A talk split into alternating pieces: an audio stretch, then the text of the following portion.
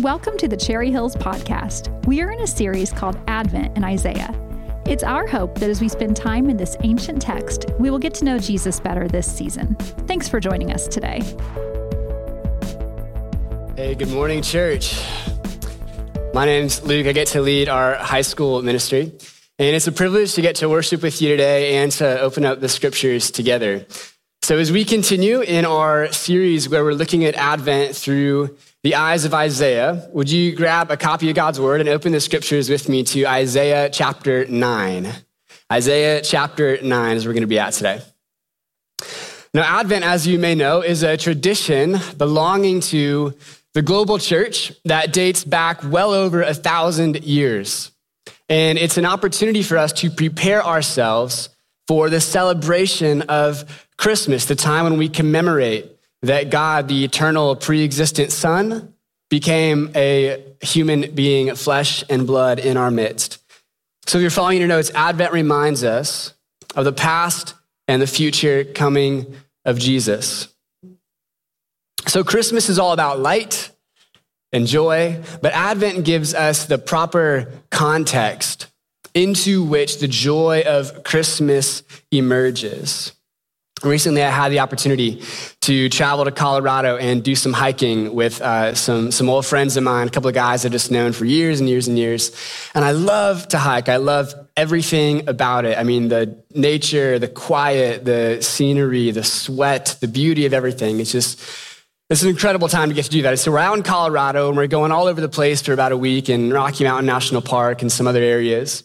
And we decide to go and spend uh, one of our nights in Breckenridge, because we want to wake up the next morning and go hike Quandary Peak, which is a mountain uh, right outside the, uh, the town of Breckenridge. And so uh, because I'm uh, still young enough and frugal enough, we stayed at a hostel and slept in a room with strangers, which was an interesting experience, but it was convenient for us, so we did that. And we get up the next morning when it's still dark outside. And we pack our bag up and our lunch, our food for the day, our snacks and all that. We get in the car, drive to the trailhead, it's still dark. And we begin our journey up the mountain, and the stars are still out, and it's still it's still nighttime outside. And yet as we go through the course of this trek up uh, the mountain, up Quandary Peak, the sky gradually begins to brighten. And there's this moment on the trail where we got to watch the moon dip below the ridgeline and trade places with the sun. And it just became this beautiful, radiant day as the sky continually lit up the trail that we were on. As we made our final ascent and got to the peak, it was just, just stunning, just breathtaking out. The way that the sky was just lit up and the sun was illuminating the entire mountain range and the valley floor beneath us. It felt like we didn't so much get to watch Uh, the sunrise so much as we were somehow in it, you know, like we were part of it in a way. And when I was a kid, I used to be scared of the dark. But now that I'm older, I've come to realize that sometimes beautiful things begin in dark places. This is what Advent speaks to. There's a brilliant theologian named Fleming Rutledge, and she has uh, this just incredible way of saying what Advent is all about. There's a quote here I put in your notes. She says, Advent is designed to show that the meaning of Christmas is diminished to the vanishing point if we are not willing to take a fearless inventory of the darkness. So with this in mind, let's hear this word from the Lord spoken through the prophet Isaiah, beginning in verse one of Isaiah chapter nine. The prophet writes, "Nevertheless, there will be no more gloom for those who are in distress. In the past, he, that's God, humbled the land of Zebulun and the land of Naphtali. But in the future, he will honor Galilee of the nations by the way of the sea beyond the Jordan. The people walking in darkness have seen a great light. On those living in the land of deep darkness, a light has dawned. You have enlarged the nation and increased their joy. They rejoice before you as people rejoice at the harvest, as warriors rejoice when dividing the plunder.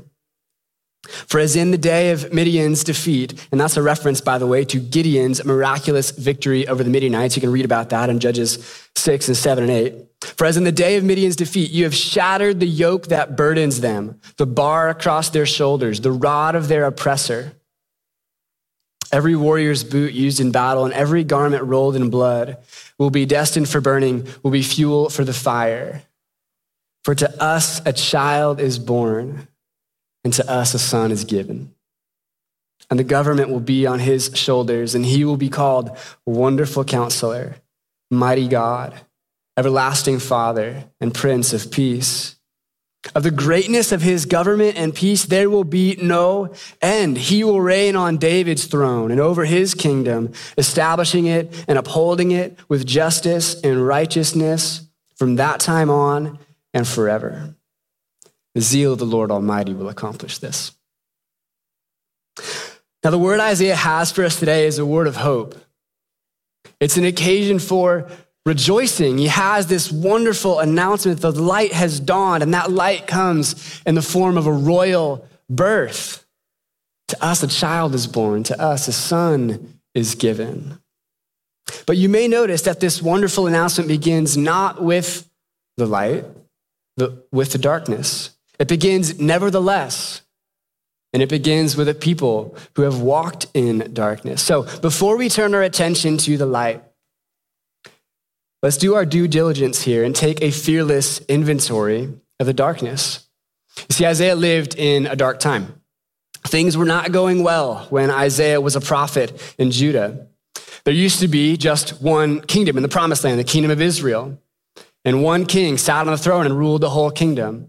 But after Solomon, things had descended into chaos. There had been civil war. The tribes were in conflict with one another. Idolatry and injustice was rampant in the land. The kingdom had been split. Now there was the northern kingdom of Israel and the southern kingdom of Judah. And things were just not going very well with either of the kings who ruled those lands. Most of the kings in that time period were wicked kings who didn't follow God's law or lead the people to follow God's law and keep the covenant. And eventually they would ally themselves with foreign powers, Gentile powers, who would go on to betray them and oppress them. Firstly, the empire of Assyria. They would invade the northern kingdom, and a few years later, Babylon would come and finish off the job and scatter the entire people of Israel. So this was a dark time. But things were going to get even darker before the dawn would come. Because God's people had been covenant breakers, they'd been faithless with God, they'd been faithless as his people, went away from him, didn't follow his way in the world. If you're following your notes, God prophesied through Isaiah that a time of distress and gloom would come over the people, referring to the fall of the nation and their expulsion from the Promised Land. There were some who wanted to say, this wouldn't happen. If we just play our cards right, if we do a little bit of uh, you know politicking, and if we if we smooth things over and make the right kind of friends in this territory, in this region, then things will go on as they always have, and we'll be okay, and this disaster and this warning won't come to fruition, and we'll, we'll be fine. We'll emerge from the darkness on our own. But listen to what Isaiah has to say to that way of thinking. Isaiah says in the verses just preceding chapter nine that I just read to you, just before that word of hope, Isaiah would write at the end of chapter eight, verse twenty, consult God's instruction and the testimony of warning. He's saying, listen to what I've been saying to you, not what anybody else is saying to you. If anyone does not speak according to this word, they have no light of dawn. Distressed and hungry, they will roam through the land. And when they are famished, they will become enraged, and looking upward will curse their king and their God. And then they will look toward the earth and see only distress and darkness and fearful gloom, and they will be thrust into utter darkness. How's that for a prophecy at Christmas time? Distress and darkness and fearful gloom. That was the people's present reality. And Isaiah was saying to them, you were going to have some more of that. That is what the future holds in store for you as you continue down the path that you're on. Now, if we're willing to take inventory, it would be easy for us to see that we too live in a dark time. I'm sure probably everyone throughout history has in some way or another lived in a dark time. All of us have experienced the disorientation of a pandemic, the fatigue of political division, the deterioration of institutional trust, and on top of that, as a society, we just deal with a lot of generational trauma and family dysfunction that's a normal part of a lot of people's lived experience in the home. I've been reading a book called The Body Keeps the Score. And it's a book that came out several years ago. It was a New York Times bestseller. It has a lot to say about um, trauma in a society and how we carry that in our minds and our bodies. And in this book, Doctor Vanderkolk, the author, writes these words. Research by the Centers for Disease Control and Prevention has shown that one in five Americans was sexually molested as a child. One in four was beaten by a parent to the point of a mark being left on their body. And one in three couples engages in physical violence. A quarter of us grew up with alcoholic relatives, and one out of eight witnessed their mother being beaten or hit. We may be a post-enlightenment society, but with all our education and all our progress, we still live in a pretty dark world. Some of you here in the room today, within the sound of my voice, feel the darkness, like distinctly and personally. In the season of life that you're in, you're well acquainted with it. You know what it looks like to lose and to suffer and to have pain in your life. I don't mean to, to put my finger into a wound, but it's worth naming the kinds of experiences and the things that you're dealing with for so many of you in the room, that you're walking around just bearing and carrying pain and suffering and loss in your bones right now because of what you've walked through or what you're currently walking through. And if that's you, you might feel like you're in a tailspin, like you're in a fog, like you hit rock bottom, or the bottom just fell out entirely beneath you and you got no legs to stand on.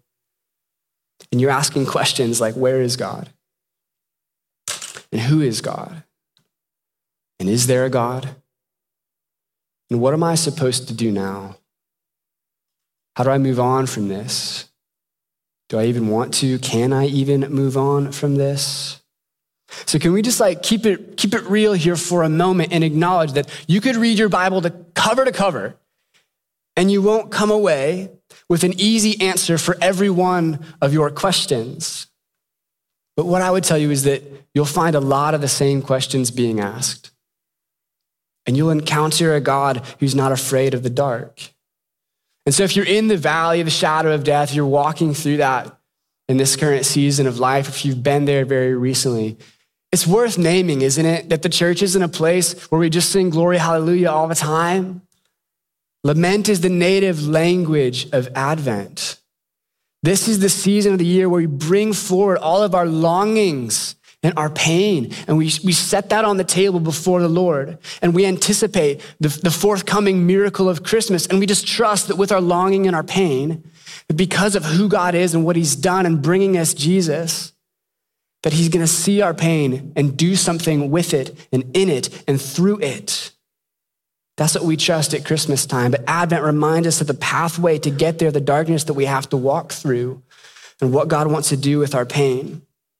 As Richard Rohr says, if we do not transform our pain, we will most assuredly transmit it. This is hard work, right? It goes against the grain of what we want to do with our darkness. What we want to do with our darkness is evade it at all costs. Like put it in a closet somewhere, stuff it in a box, hide it far away. We'll do retail therapy, right? We'll, we'll practice all sorts of avoidance behavior and numbing patterns. We'll use T V and media and substances and purchasing things to make us happy, to avoid the negative emotions. We'll repress pain and cycle it back into the world until we can't do that anymore. And then we'll wallow in it and we'll succumb to it. This is natural but dysfunctional means of dealing with pain and with darkness in our lives. We want to evade it and to get rid of it. But I just want to throw a question out there for us to consider today in this season of Advent. If you're following in your notes, what if, while I'm waiting on God to deliver me from darkness, God is waiting on me to encounter him in the darkness? This was the brilliant insight of Saint John of the Cross. He was a Spanish mystic who coined the phrase Noche Obscura del Alma, the dark night of the soul. Saint John of the Cross wrote that no one will progress in the spiritual journey without entering into darkness. This is a necessary and normal part of maturing into the fullness of Christ and who he's called you to be. So the fears that we have today of doubt, of uncertainty, of suffering, of loss, of pain, of spiritual boredom, those things are not the enemies of the spiritual life. They can be tools. They can even be crucibles, the things that God uses to shape us and to form us and to move us deeper into him and toward him. Saint John of the Cross writes, and he's speaking about the dark night of the soul when he says these words.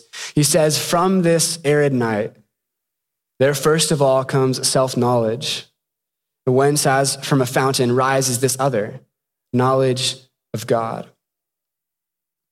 In other words, what he's saying is that in our darkness, God is at work to reveal some things within ourselves, and through that interior work, we will discover a deeper knowledge of God. And John doesn't mean knowledge as in information and analysis. He means knowledge as in union, knowledge as in relationship, not the way that you know math, but the way that you know your family, your most intimate relationships. That's what he's talking about, the knowledge, the love, the union with God that is born from and through the darkness. So darkness is necessary, but the good news for us, and this is what we look ahead to in Christmas, what we remind ourselves of in Advent, is that darkness is not final. For Christians, darkness is a womb. It's a place where life is formed and emerges. And darkness for Isaiah is just such a thing. He envisions from this darkness a new birth of hope.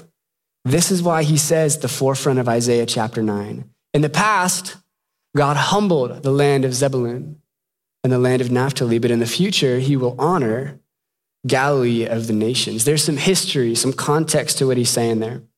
Zebulun and Naphtali are tribal lands belonging to Israel in the northern kingdom. And they border to the west the Sea of Galilee. So they belong to this region known as Galilee. And Galilee was not a, a popular or well-liked, well-received portion of Israel's lands back in those days. People didn't think very highly, didn't expect a whole lot out of Galilee. And there's some reasons for that. King Solomon, uh, during his reign, he had donated, and kind of an exchange, he had given away twenty towns that belonged to the region of Galilee, to Zebulun and Naphtali. He'd given them away to the Gentile king of Tyre. And so now Gentiles are moving in here, and they were occupied by uh, a Gentile ruler.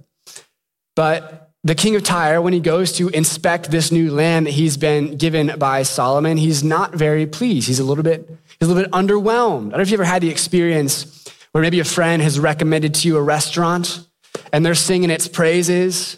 And you go to this place because you're excited to try this new thing in town, and you know people are giving it good reviews. And you go there, and you, you eat your meal, and you, you have your dining experience, and you just leave with a little bit of a, a bad taste in your mouth, right? Like, oh, I think they they overpromised and underdelivered on that one, right? This is how the king of Tyre feels. He goes and inspects this land, and he names the land that he's been given good for nothing. So he calls it. He says, Galilee. That's good for nothing. That's what I'm going to call this new land of mine.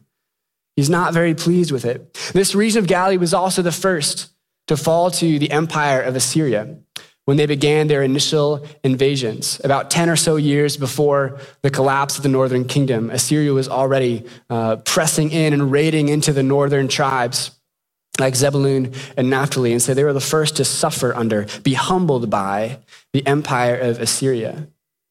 You may also know that Nazareth was in Galilee. Nazareth, like the rest of Galilee, wasn't a place that people thought much of. Hundreds of years after Isaiah was written, when John would write his gospel, he tells the story of when Philip uh, meets Nathanael and tells him the Messiah is Jesus of Nazareth. And what does Nathanael do? He replies, can anything good come from Nazareth?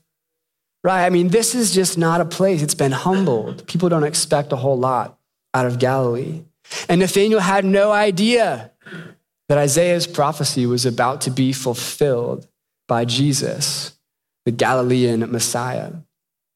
But John knew. It's why in that same opening chapter of his gospel, John would write, "In the beginning was the Word, and the Word was with God, and the Word was God. He was with God in the beginning. Through him," that's Jesus, "all things were made. Without him, nothing was made that has been made. In him was life, and that life was the light of all mankind. The light shines in the darkness, and the darkness has not overcome it." Continuing on into verse nine, he continues and says, "The true light that gives light to everyone was coming into the world.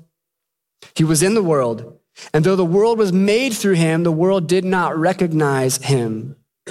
He came to that which was his own, but his own did not receive him. Yet to all who did receive him, to those who believed in his name, he gave the right to become children of God." Friends, if you're following in your notes, this is what we believe about Jesus, that he is the light Isaiah saw on the horizon and that John knew face to face. That's who Jesus is. He's the dawn of the new day. He stands on the frontier at the end of the ages and ushers in God's kingdom of justice and righteousness and peace. He's the cause for rejoicing to a people who have walked in darkness. He's the only true Son of David, worthy to be called Wonderful Counselor and Mighty God and Everlasting Father and Prince of Peace. His reign will have no end, and he's the reason that our inventory of the darkness is fearless. Now you may notice that Isaiah begins his prophetic poem in the past tense, as if the people had already seen the great light, when in fact, in, in reality, Isaiah and the people are still in the midst of this dark time. But from Isaiah's perspective, God has already turned on the lights, and we're just learning to adjust our eyes.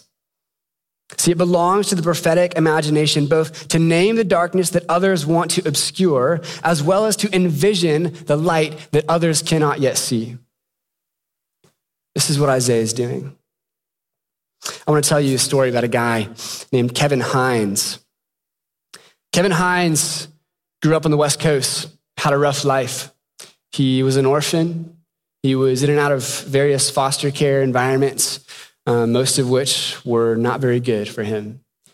And he had some uh, mental health issues, some mental illness that he was dealing with. Much of that was undiagnosed in his younger years. He just had a lot of darkness going on in his life. It was hard for him growing up. And so he decided that he didn't want to be here anymore. And one day he gets on a bus and he travels to the Golden Gate Bridge. And he gets to the Golden Gate Bridge and he's on the bus and he's just weeping because he knows what he is about to do, but he's got this just this ray of hope that maybe, maybe somebody cares. Maybe somebody will see him on this bus and see the pain that he's carrying. But the bus driver urges him just to get off the bus. The guy across the aisle from him on the bus says to his buddy, "What's this guy's problem?" And in that moment he says, "I just knew. It didn't matter. Nobody cared. Nobody saw me. Nobody understood." He was going to that bridge to jump and end his life, and he was sure of it in that moment. He was like many people who take a pilgrimage to that spot for that very same reason. ninety-eight percent of those who jump from that bridge die. But Kevin was one of the two percent. As he was weeping, getting off of that bus, he goes right to the railing, grabs it, and throws himself off of the railing of the Golden Gate Bridge. He plunges all the way down hundreds of feet into the water below him. It takes about four seconds of free fall before you hit the water from that height.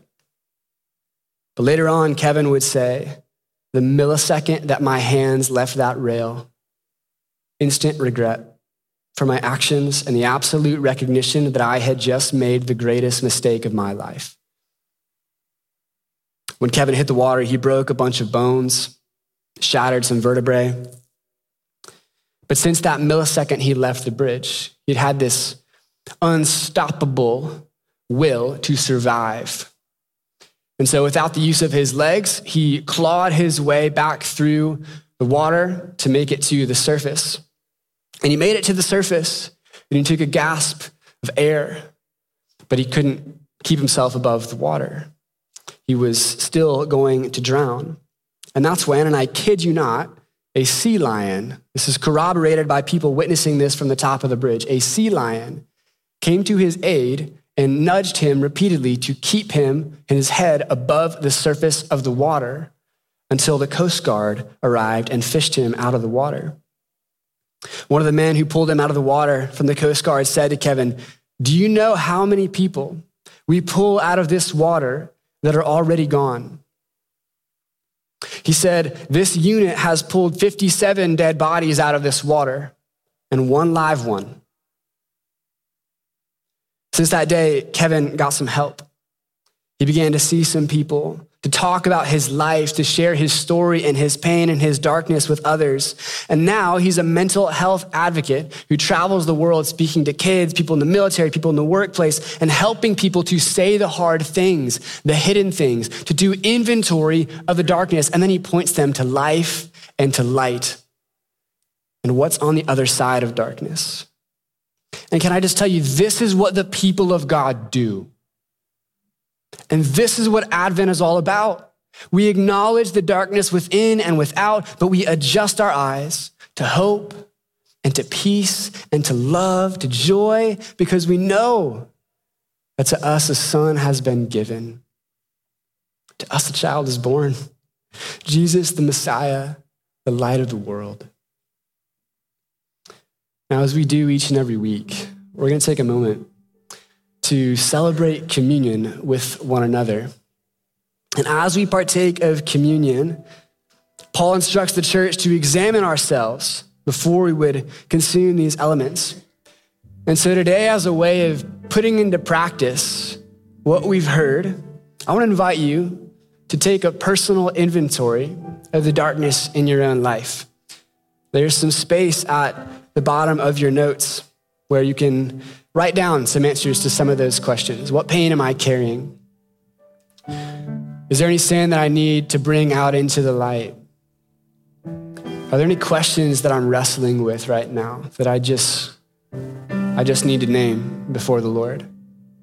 Or something I need to go and to talk to somebody about? And then not just the darkness, but name the light. What is the Lord saying to you in the midst of all that? Is there anything King Jesus wants you to know that you need to receive as a word from him today? So we'll give you a couple of moments, a minute or two, just to take some time and reflect before we partake of communion together. Thanks for joining us today. If you would like more information about our church or to get connected, please visit cherry hills family dot org or find us on Facebook. Thanks for joining us.